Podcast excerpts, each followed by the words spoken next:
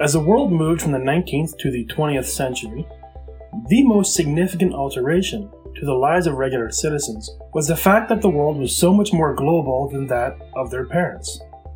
No longer did people necessarily live their entire lives within 100 square kilometers.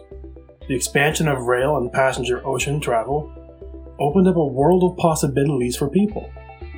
As people spread out across the world in new ways, the usual issues that plague humanity followed them greed, arrogance, and the need to establish a hierarchy impacted every decision made by the architects of this new world.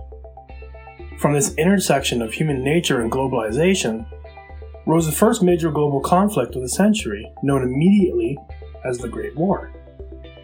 Little did the contemporary individuals know that this wouldn't be the last world war, let alone war, over the next 100 years. Yet this was not the only thing that drew the world's attention inward onto a single event. The Spanish flu took hold towards the end of the war and demonstrated just how closely connected everyone in the world now was.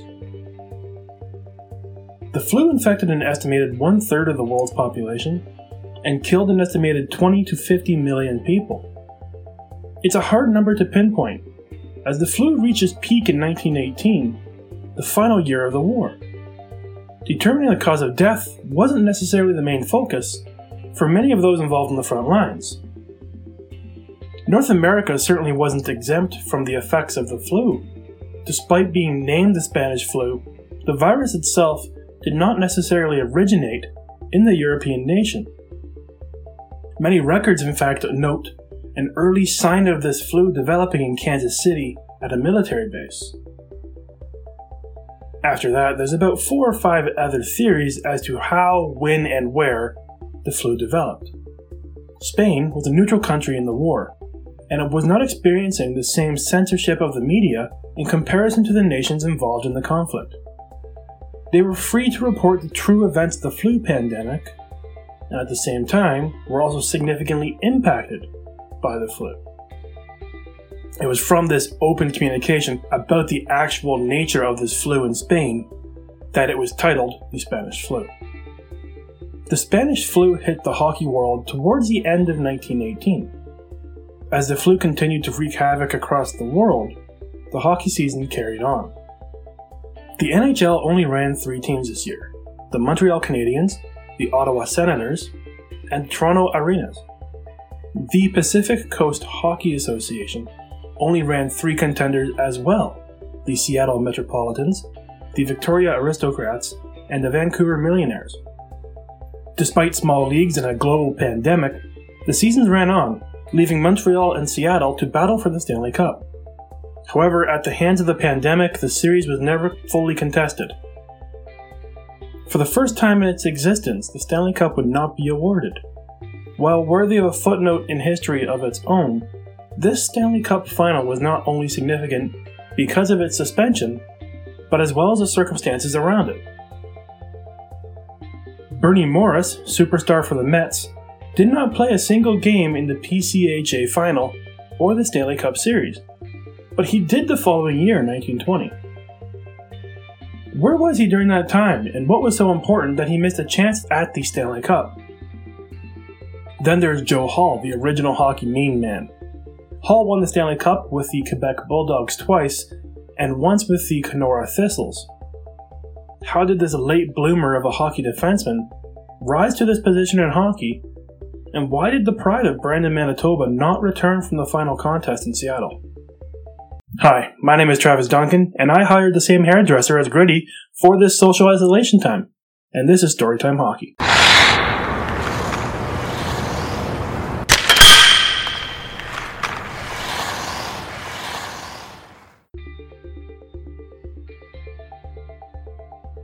For the NHL, the 1918-1919 season was played in two halves instead of one continuous season.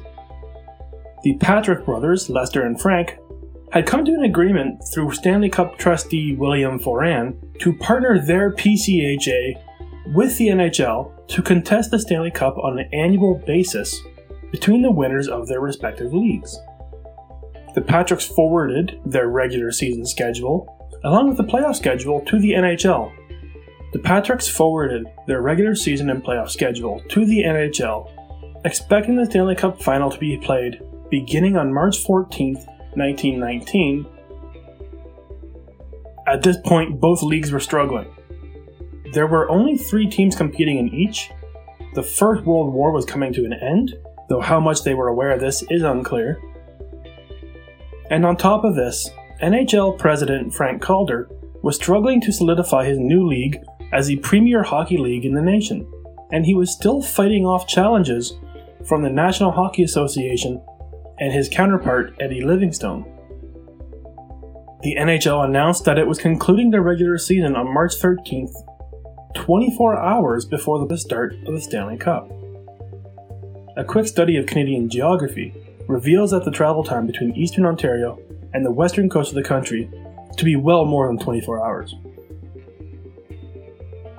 Even with the great leaps forward in rail technology over the past 50 years, getting across the country was going to take at least four, if not five days.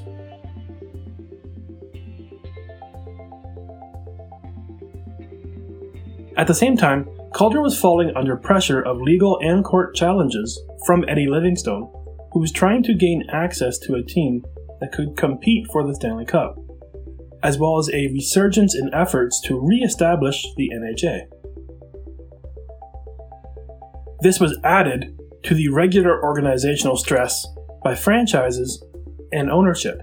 The Toronto Arenas, for example, were struggling at the gate and were being embarrassed on a nightly basis by the other two teams in the NHL, Montreal and Ottawa. In an effort to save himself and his league, Calder split the regular schedule into two halves, declaring the Montreal Canadiens first half champions with a 7 3 record. The second half champion in the league would play the Montreal Canadiens in the O'Brien Cup final, the championship trophy for the NHL teams at the time. The hope was that if a second mini season was declared, it would rekindle fans' desire to come and see the Toronto arenas as well as give them an opportunity to play meaningful hockey again. Calder conceded as well to the Patricks, revising the season timetable on January 23, 1919, to make his league available for the Stanley Cup playoff start, originally proposed by the Patricks of March 14th. The Ottawa Senators won the second half of the season, as well as the league table, with a second half of 7 and 1, to finish with 12 wins and 6 losses. Montreal finished with 10 wins and 8 losses. Newsy Lalonde, with Montreal, led the league with 23 goals and 32 points in 18 games, followed by Ottawa All Star Frank Nighbor with 19 goals and 28 points. Goaltending, however, was clearly Ottawa's strong point, as Clint Benedict won 12 games with a GAA of 2.86. The second most dominant goaltender was George Vezina, another trophy namesake, who had a GAA of 4.27. Benedict played all but three minutes in net that season. His backup was left defenseman and NHL name Hall of Fame Sprague Cleghorn. Cleghorn pitched a shutout in his three minutes of play. The NHL final was not much of a contest. Ottawa was missing their leading scorer, Nighbor, for the first three games because of the flu. Montreal went on to win these games 8 4, 5 3, and 6 3. Upon Nighbor's return, Ottawa was able to take a 6 3 win, however, lost the next game 6 4. Montreal won the series 4 games to 1 and were awarded the O'Brien Trophy, along with the right to travel west to compete for the Stanley Cup. Newsy Lalonde had 11 goals in the first five games, continuing to establish his name as a dominant force and arguably one of the first true NHL superstars. The PCHA was facing similar challenges, and amazingly enough, their season held few differences from their Eastern counterparts. Vancouver won the league, however, Seattle defeated them in the playoffs. The PCHA used a two game aggregate score final, and Seattle won the first game 6 1, while Vancouver won the second game 4 1. With a combined score of 7 5, Seattle was on their way to contest the Stanley Cup. It was during this series that one of our side stories begins to materialize. By the time the Stanley Cup's playoffs had rolled around, the war had actually ended. The First World War was supposed to be over by Christmas, yet four years later, hundreds of thousands of soldiers had died, and the US had shifted their role in the world to a much more involved position. Civic pride was at its height, and cities were ready to celebrate sports championships. In hockey, superstars were developing and starting to garner more attention. Newsy Lalonde, Joe Hall, Bernie Morris. These players were setting records and establishing themselves as top tier hockey players. Morris, for example, recorded 54 points in the 1917 season with the Seattle Metropolitans. Unfortunately, the western coast of the United States and Canada was particularly hit hard by the flu. Hockey arenas had been shut down, and portions of the population had been quarantined in different ways for upwards of eight months leading up to this point. At this point, at least 10 million people were thought to have been killed worldwide by the plague, and many people thought that the worst was behind them. This meant that fans would be returning to games, and with a championship not only being hosted in Seattle, but with the team having a genuine shot to defeat their NHL counterparts, spirits were high. In the PCHA Championship Series, Morris did not arrive for Game 1. His lawyer delivered a note to the team prior to puck drop outlining that he had been mistakenly arrested for draft evasion. The Selective Service Act of 1917 was introduced under President Woodrow Wilson to meet his goal of having the US military meet a mark of having 1 million soldiers. Morris was a Canadian originally from Brandon, Manitoba, however, used Seattle as his main address. During the off season, he had returned to Canada and the notice of his draft was sent to Seattle. He failed to report for his military physical. It was automatically inducted into military service on November 5, 1918, six days before the armistice was signed on November 11th. He was immediately charged with draft evasion. Originally, his case was dismissed, but in February 1919, during his divorce proceedings, he testified that his primary residence was in Seattle. The government intended on using this as evidence required to prove that he was eligible to be drafted and therefore eligible to be prosecuted. The Metropolitans managed to get through the PCHA final without Morris. They rode the hot play of Frank Foyston, including a hat trick in Game 1. While the rest of the team was preparing for the Stanley Cup playoffs, Morris and his lawyers were attempting to find a way to free him in time to compete in the Stanley Cup Series. However, by game 1 on March 19th, he was still being held and the game had to go on. The PCHA and the NHL played hockey under different rules. The NHL still did not allow forward passing, and goalies needed to remain standing. The PCHA, however, allowed some forward passing in the neutral zone. Goaltenders were allowed to leave their feet, and they played the original seven player game. The teams would compete in a series that would alternate between sets of rules on a game by game basis. Game 1 was played under the PCHA rules, and it worked in their favor when they demolished the Canadiens 7 0. Frank Foyston led the way with three goals. The morning of Game 2, Bernie Morris was denied bail, as it was determined that as a military tribunal prisoner, he was not entitled to bail. This all but sealed the debate on Morris's availability for the series. Without bail, or some sort of judicial miracle, the team's best player was going to be barred from participating in the Stanley Cup final. Game 2 fell the way of the Canadiens behind a four goal effort of Newsy Lalonde in a 4 2 win. Game 3 was again played under the Western rules, and the Mets crushed the Canadiens 7 2. Frank Foyston again displayed his knack for scoring on the big stage and recorded four goals of his own.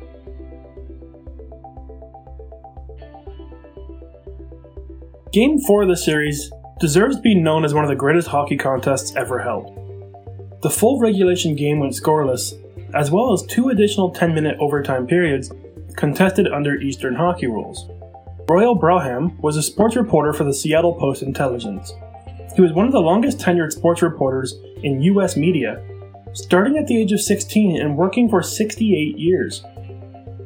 His longevity gives me reason to believe that when he stated how spectacular the contest was, it was indeed that spectacular. He wrote in his article the next day, aptly titled, One of the greatest hockey games in history is draw, a quote, They may be playing hockey championships for the next thousand years, but they'll never stage a greater struggle than that which held 4,000 spectators spellbound last night. Frank Patrick called it the hardest game in hockey history, and Calder referred to it as the most remarkable effort. To make the draw even more intriguing, was the goal that was scored but taken back. Mets winger Cully Wilson scored just as the first period came to an end. Mickey Ion, the Hockey Hall of Fame referee, deemed that the puck had crossed the line just after he had blown his whistle. Amazingly, in a series with two teams who scored so many goals, both in this final and on the way to the final, neither team was able to record a goal the rest of the game. A tie game meant that no one had yet to achieve the three required wins to claim the championship. They would continue to play Game 5, where if Seattle won, the championship would be theirs. However, if Montreal won, Game 6 would be required. Since the fifth game was tied, it was considered a draw, and therefore needed to be replayed under the same rules. Seattle, of course, having seen that they were a far better team playing under Western rules, attempted to protest in an effort to have the game played under the rules that they were familiar with. However, it was only a half hearted effort, as they were well aware of the standard. Game 5 would be replayed under the same rules as Game 4, giving the advantage slightly to the Montreal team. In Game 5, Seattle staked themselves to a 3 0 lead following an opening goal by Frank Foyston and then followed by two from Jack Walker in the first and second frame. Montreal was able to claw back into the game with third period goals from Odie Cleghorn and then two from Newsy Lalonde, with a tying goal coming with just under three minutes left in the game. For the second straight time, the two teams were headed to extra periods to attempt to find a winner. Fortunately, for the approximately 4,000 fans in attendance, they were finally given a goal by Canadiens left winger Jack MacDonald. The series was now tied two wins, two losses, and one draw, and a sixth game would be required. It was at this point that the Stanley Cup final would meet its demise for this year. A massive detail that cannot be overlooked in this situation is the fact that the players were given a two day break in between games. After playing Game 5 on Saturday, March 29th, they were given the opportunity to rest for the next game on Monday, the 31st. During the two day gap, there was adequate time for flu symptoms to present themselves, and a serious discussion needed to be had. Who caught the flu first or where ground zero was for the group is unknown, however, it is likely that it was focused around the Montreal Canadiens. Seven members of the Montreal organization came down with the flu. Defenseman Joe Hall was admitted to the hospital for treatment alongside Montreal general manager George Kennedy. This led to a panic among the administrators. The goal was to continue the competition. However, with no players, there really was no option. And in a strange turn, when the Montreal Canadiens tried to forfeit the game due to the illness, Seattle GM Pete Muldoon refused the forfeit, not wanting to win the championship in that way. Perhaps it was because he felt it was unfair to the Canadiens, fans, and the spirit of the game. Perhaps it was because he didn't want to win on a technicality. Or perhaps it was because he did not want to win and forever have an asterisk beside his name. The consideration was even made of signing the Victoria Aristocrats players to play for the Canadiens, However, that never came to fruition. With five hours left until puck drop, no way to field a healthy and capable team, and fair play and sportsmanship reigning overall, the decision was made to cancel the game. From here, there was never really any belief that the final would go forward. While some of the players began to improve quickly after this, there was still a recovery period before the players would be well enough again to take part in the final. An estimated three weeks would be required before they were ready to play again. While most of the sick players began to recover, two individuals did not. Montreal GM Kennedy and defenseman Hall had not improved. Kennedy was worsening, and his wife was actually traveling to Seattle to be with him. Kennedy would recover though before his wife arrived, but Joe Hall suffered complications. In many cases of the flu, both in the early 1900s as well as the early 2000s, the flu isn't necessarily the single issue. It is usually the accompanying illnesses that either exist or develop that cause issues. Hall rapidly developed pneumonia as a result of the flu.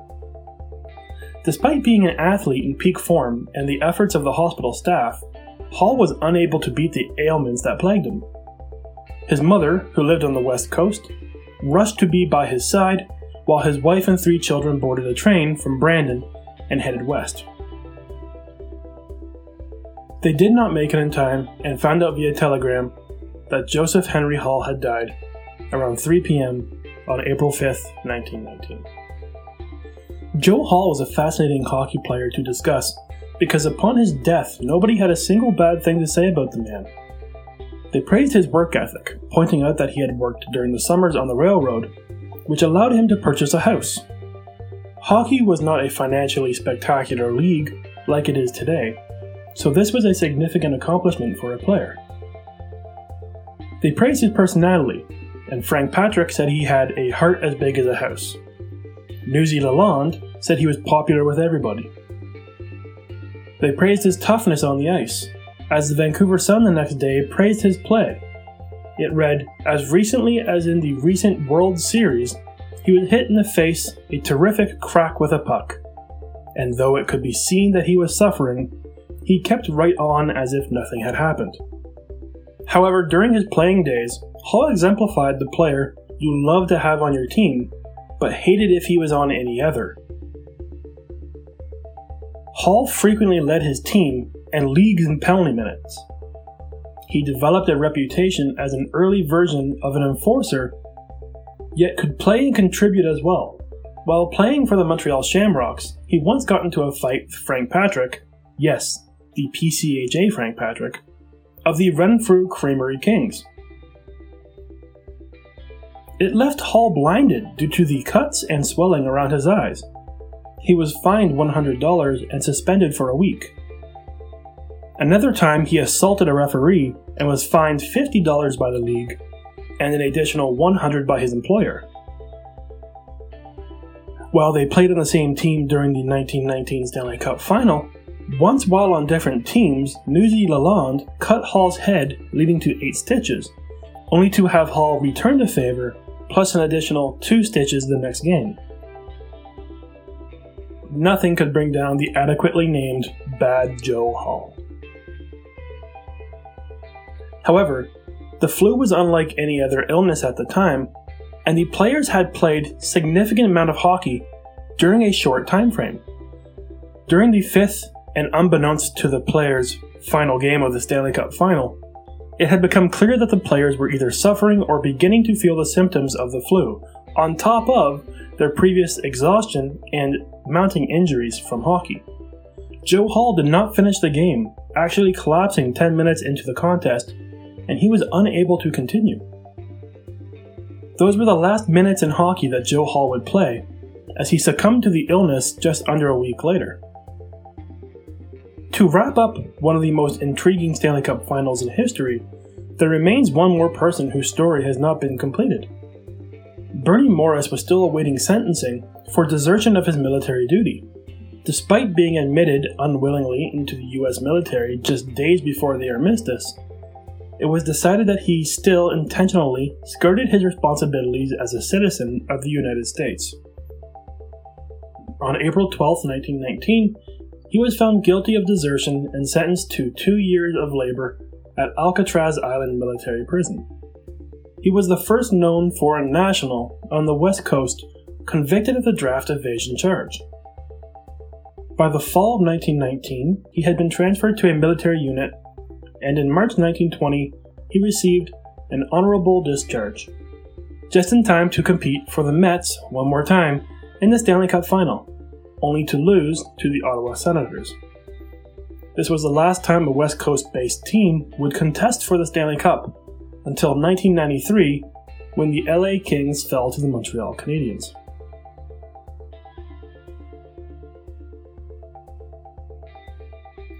The 1919 Stanley Cup final was never awarded. The team split the player pot and attended the funeral of Joe Hall on April 8th.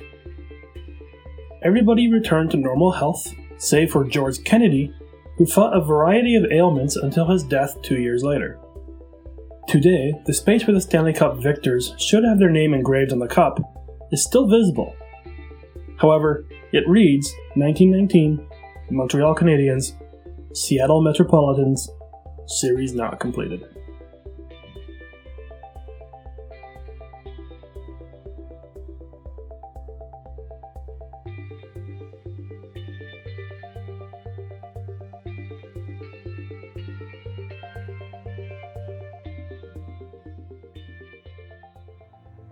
The next section of the podcast will focus on players who you may or may not have forgotten about. With no real rhyme or reason to the selection of these players, this portion of the podcast will be dedicated to the players that score occasionally, get traded for second round picks, and sometimes even win an award. This is Storytime Hockey, the players you forgot about.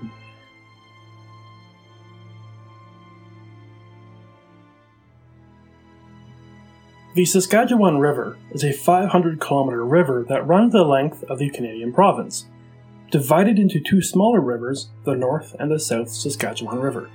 Northwest of Saskatoon, the river runs alongside the Trans Canada Highway and the Yellowhead Highway between the two towns of Battleford and North Battleford. It was here that Colby Cave began his hockey journey. The two towns ran a combined minor hockey organization, giving themselves the locally used term of the Battlefords, and also had their own junior A team, the Battlefords North Stars. This is the same league that includes the Humboldt Broncos. Colby played with his hometown team until he was drafted 13th overall in the WHL Bantam Draft in 2009 by the Kootenay Ice. He did not play for Kootenay for two years, and then in January 2011, he was traded in a monster deal seeing Cody Eakin join the Ice in a push for their championship. Cave was traded along with Christian Magnus, Ryan Bloom, Jarrett Zentner, Stephen Milan, along with a first, second, and a third round pick. The trade worked out in the end for Eakin, as the Ice went on to win the WHL championship and compete in the Memorial Cup. And Cave would have the opportunity and Cave would have the opportunity to play Major Junior the following year. Cave would develop into a solid junior hockey player. His first season with the Broncos, he recorded 16 points in 70 games, and then 41 in 72 the following year. In 2013 14, he was named captain of the franchise by head coach Mark Lamb, and then he had two more seasons recording more than 70 points. He was eligible in the 2014 NHL entry draft but went undrafted. His final year in the WHL, he recorded 35 goals and 40 assists with the Broncos to work his way into earning a contract with the Boston Bruins.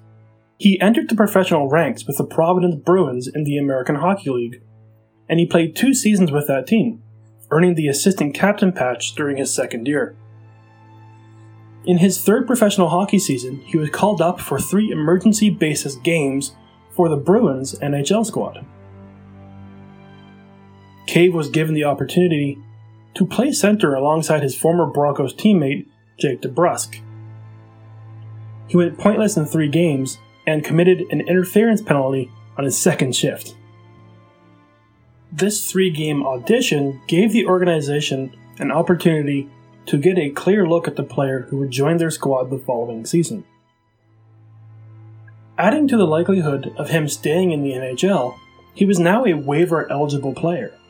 The team had to make a choice to either hold on to him or risk the chance of placing him on waivers and losing him for no compensation.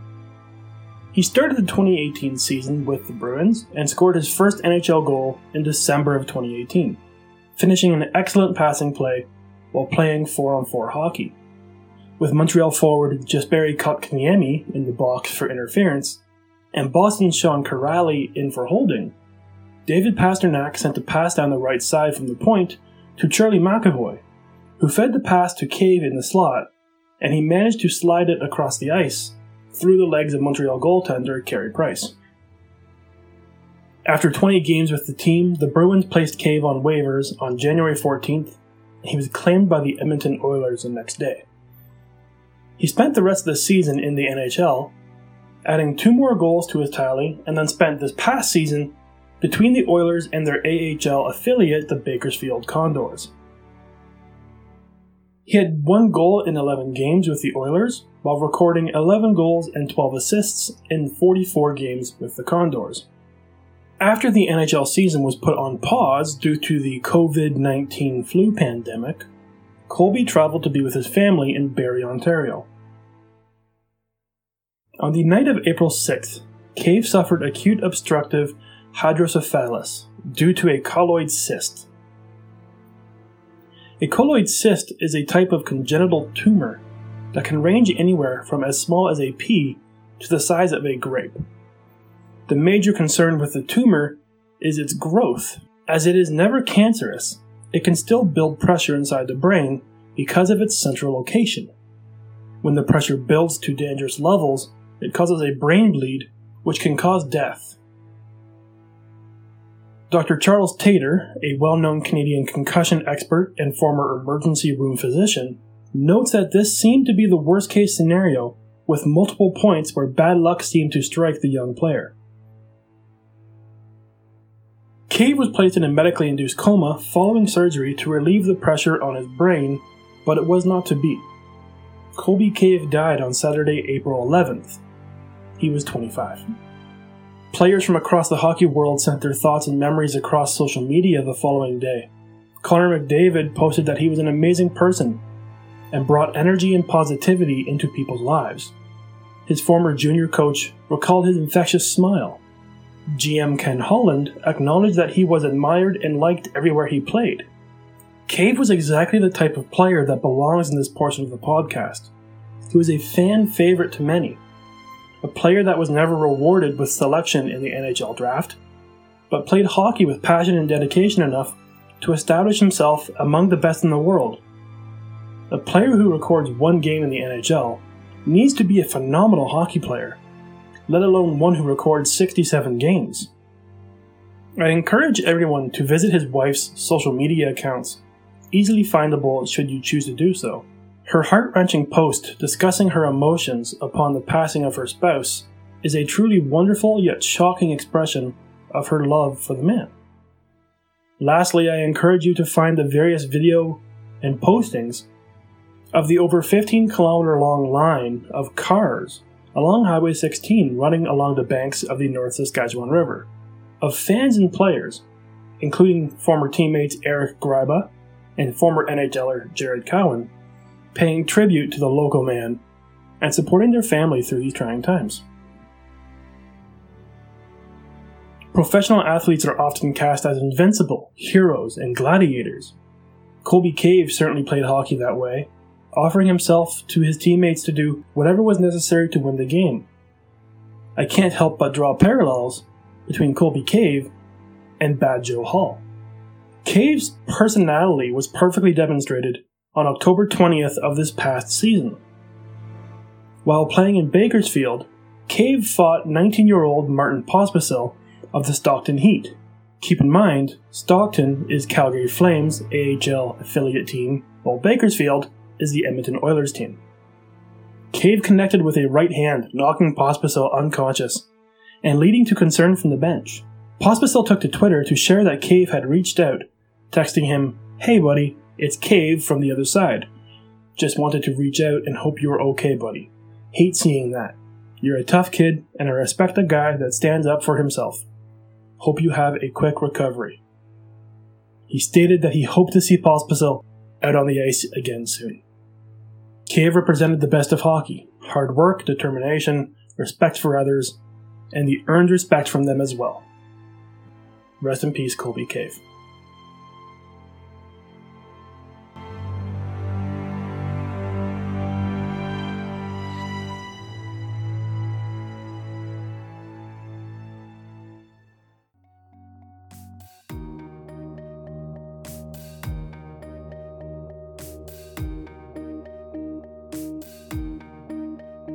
Storytime Hockey is written and produced by me, Travis Duncan, three time champion of the Phil Kessel Invitational Hot Dog Eating Contest. Thank you for listening. Please click like, subscribe, or whatever other option is provided to you by your podcast platform. Every review and rating you leave behind increases the odds that this podcast will appear in someone else's suggested podcast list. So be a good neighbor and hit five stars. Thank you again for listening, and we will talk to you next episode.